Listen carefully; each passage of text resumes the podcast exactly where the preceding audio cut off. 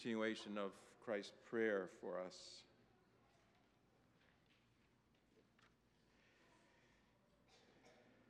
I have manifested your name to the people whom you gave me out of the world. Yours they were, and you gave them to me, and they have kept your word. Now they know that everything that you have given me is from you. For I have given them the words that you gave me, and they have received them, and have come to know in truth that I came from you, and they have believed that you sent me. I am praying for them. I am not praying for the world, but for those whom you gave me, for they are yours. All mine are yours.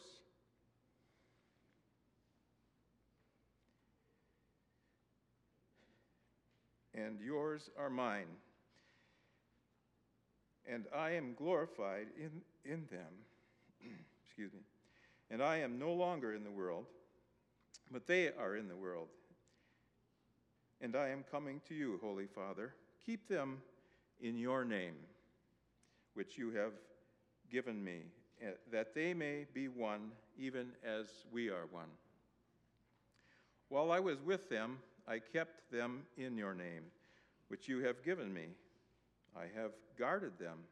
Not one of them has been lost, except the son of destruction, that the scripture might be fulfilled. But now I am coming to you, and these things I speak in the world, that they may have my joy fulfilled in themselves. Excuse me. I have given them your word, and the world has hated them because they are not of the world, just as I am not of the world. I do not ask that you take them out of the world, but that you keep them from the evil one. They are not of the world, just as I am not of the world. Sanctify them in the truth. Your word is the truth. As you sent me into the world, so I have sent them into the world.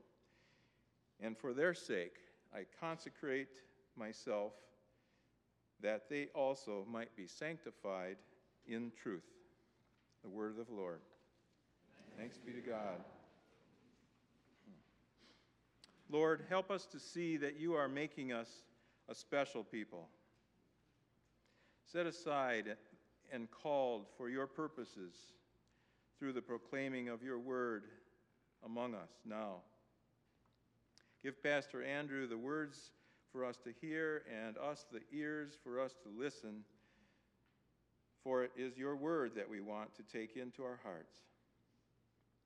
May we truly see with our hearts that you are the one who is sending us sending us to the circumstances and relationships we face in the days ahead. In Christ, who lives and reigns with you forever, we ask it. Amen. Please be seated.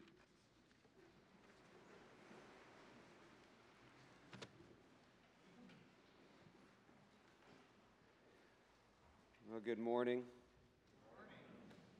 Uh, that was very, that felt good.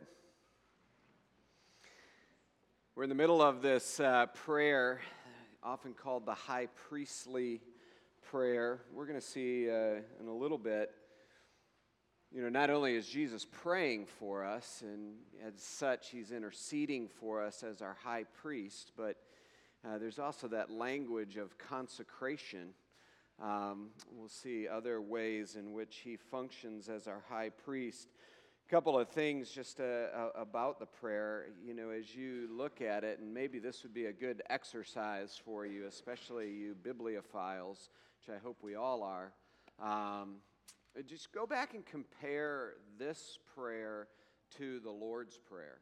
Uh, you, you'll be, uh, I think you'll be pleasantly surprised or just, uh, you know, confirm that there's so much in this in which Jesus teaches us how to pray, and then consistently he prays in a similar way from you know glorifying and uh, keeping us from temptation all of these different things that we run into a lot of the same themes that are there I want to start us, though, this morning in Vietnam.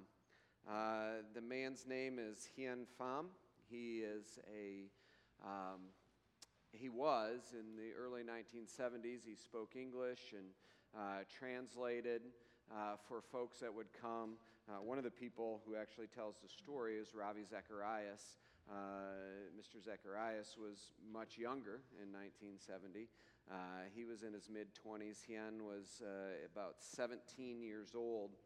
And they developed a relationship, and he then called Ravi 17 years later and shared this story with him.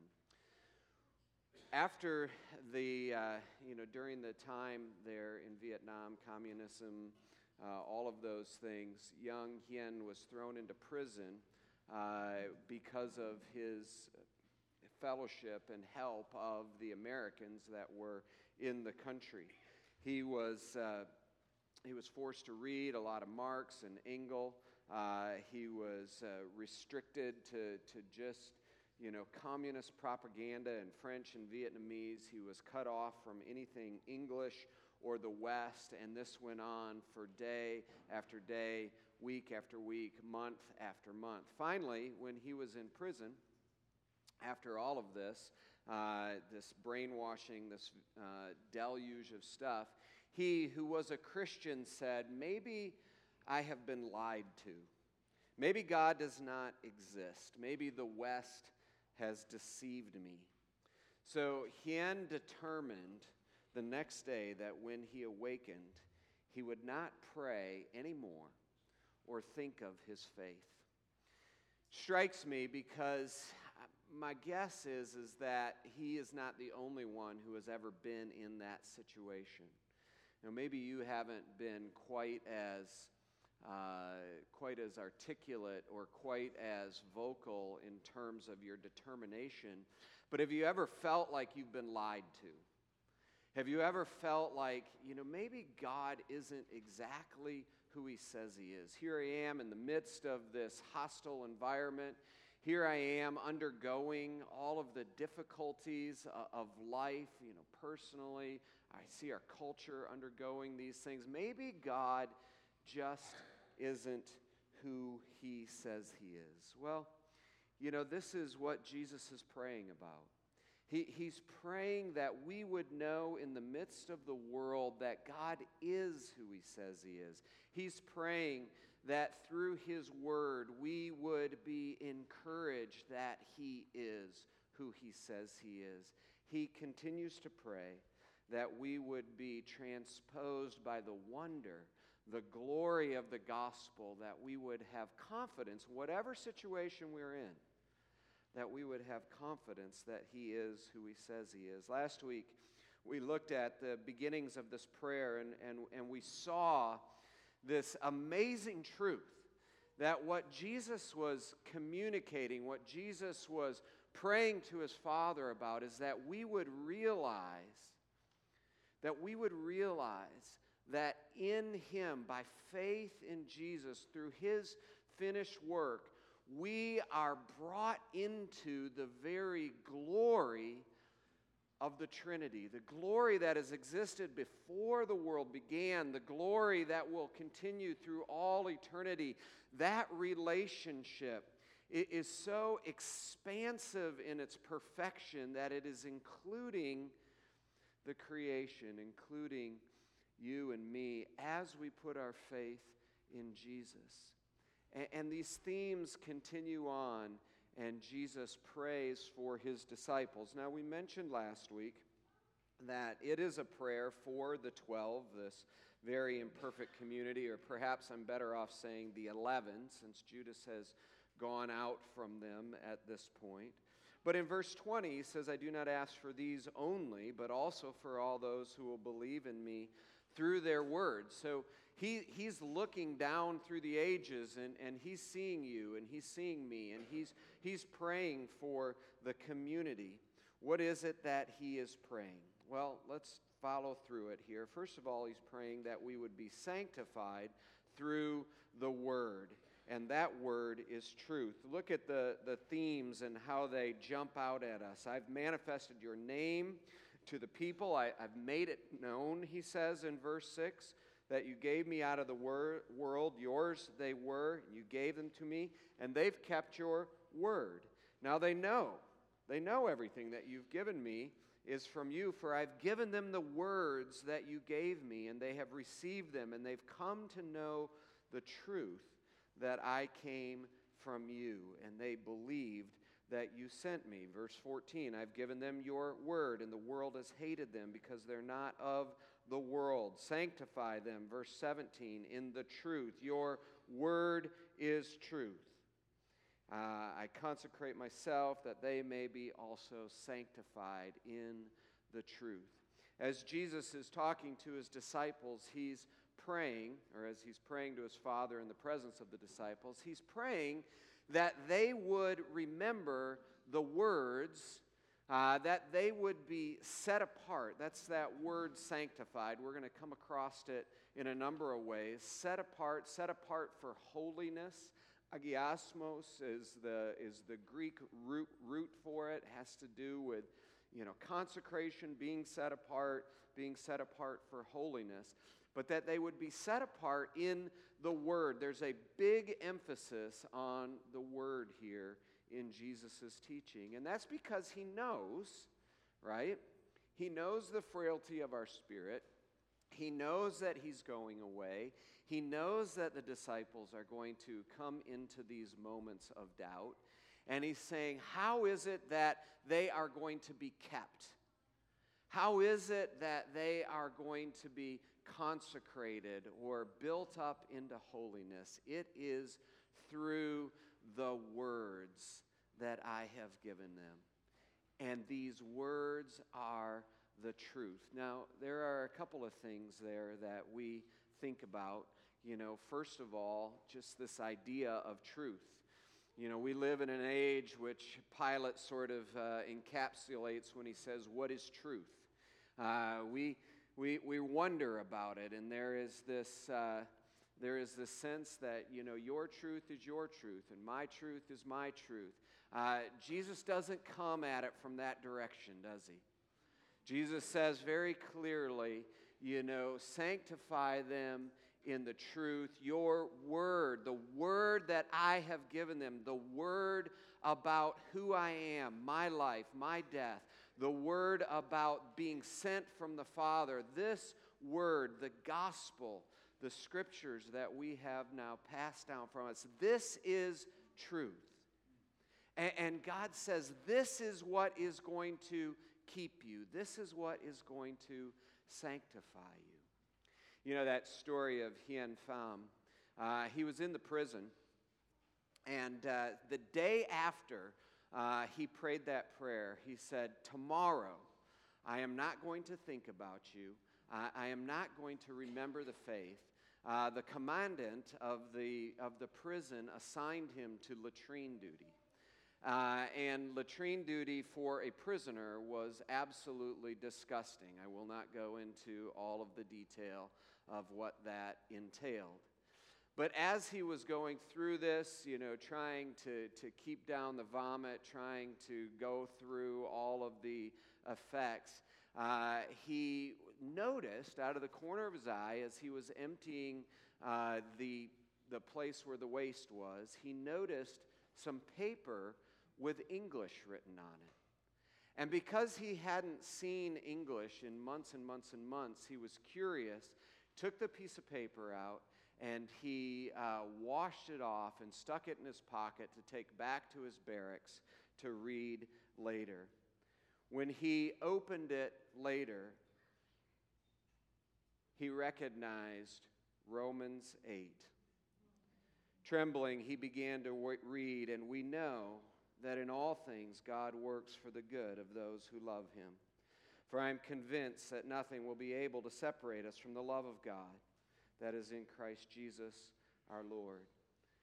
He knew his Bible, and the words cut him to the very heart. He knew there was not a more relevant passage for someone like him who was on the verge of surrender. And he cried out to God, asking him for forgiveness, for this was have been the first day that he had committed himself to not praying. You see, the Word, the Word was truth. And the Word was what found him, and the Word was what kept him. And I think part of the question is you know, Jesus prays for us, right? Jesus is our intercessor. But he has also given to us the tools by which we are kept.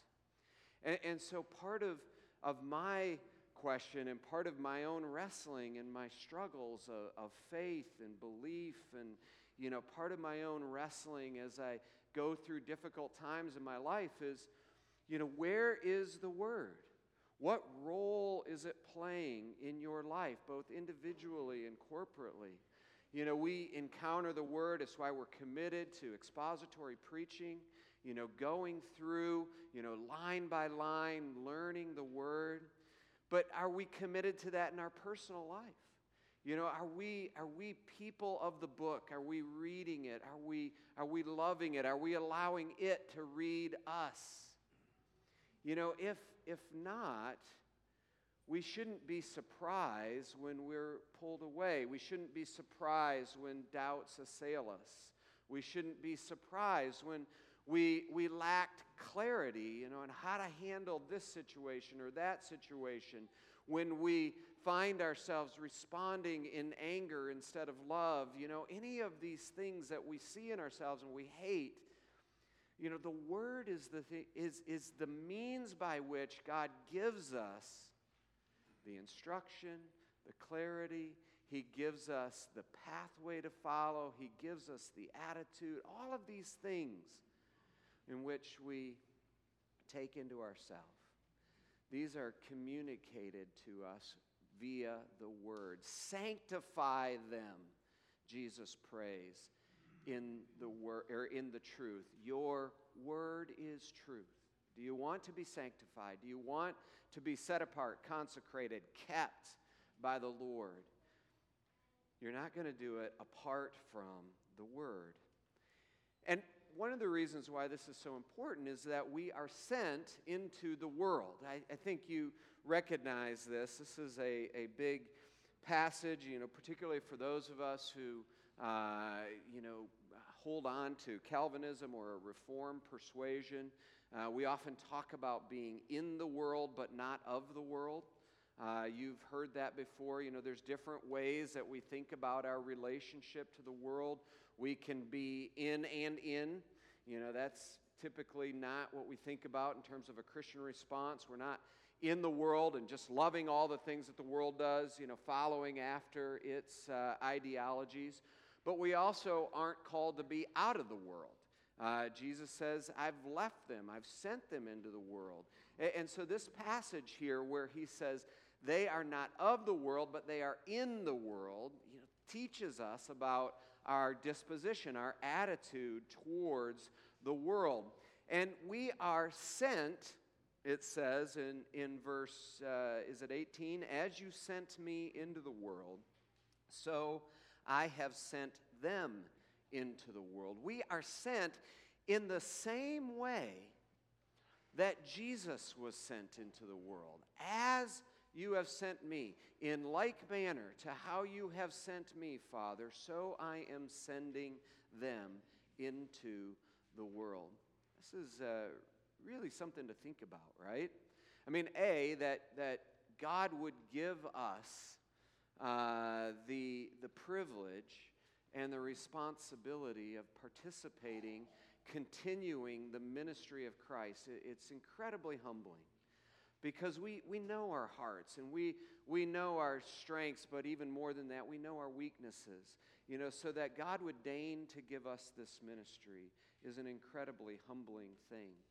But then to think about, you know, being sent into the world in the manner of Christ to continue this ministry. Uh, it's not only humbling, but it's also challenging. It's challenging because let's think about for a minute how Christ was sent into the world. You know, Christ was sent from the glory of the Trinity. You know, this perfect fellowship that had existed uh, from all eternity between the Father, the Son, and the Holy Spirit. He was sent from the safety, He was sent from the glory, He was sent from the riches of heaven into the poverty of the world. Who was rich, yet for their sakes became poor, that we through his poverty might become rich. You know, it's just so different than the way that we think. We, we I, you know, I think so often just have this mindset that we move from, you know, less stable to more stable. We, lo- we move from, you know, the poverty of just getting married. Lisa and I had a time in our life when we were down to literally 56 cents. Uh, that's all that we had to our name. We got it together. We went into Dairy Queen and we bought a mistake, right? They, uh, we didn't have enough to afford a real thing, but there was a mistake that we could get with our 56 cents. We were in love. What can you say, you know? But uh, we think that we move from, you know, less financial stability to more financial stability, right? You know, we get our 401ks, we're moving forward. But Jesus was sent into the world just the opposite. He gave up safety, security, wealth, all of these things that we're aspiring for. He gave up these things in order to enter into our world, to be killed, to be stripped, to suffer injustice. And he says, As the Father sent me, so I am sending you. Do you see how challenging that is? I mean, how in the world can we do this? Well, we go back to the Word, right? You know, the Word is part of the tools that gives us the ability to do this. But we can also do it because of the promises of Christ. You know, the promises of Christ were exposed, but were kept. You know, all, all throughout this passage, we see that Jesus has our back. I, I am praying for them, he says in verse 9. Holy Father, verse 11, keep them in your name. I have kept them in your name. I have guarded them. Not one of them has been lost, except for the one who was lost from the beginning. You know, I do not ask that you take them out of the world, but